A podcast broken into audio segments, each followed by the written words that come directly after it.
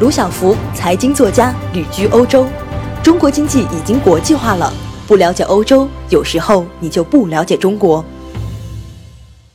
塞浦路斯是一个海岛，北边是贫穷浪漫的土耳其，右边是战火纷飞的叙利亚，却成为移民热点国家，因为它是欧盟正式成员，可以自由在欧盟二十七个国家，包括法国、德国行走、旅游、工作、生活。投资二百五十万欧元，折合人民币两千万，在短短六个月内就能获得一本欧盟护照。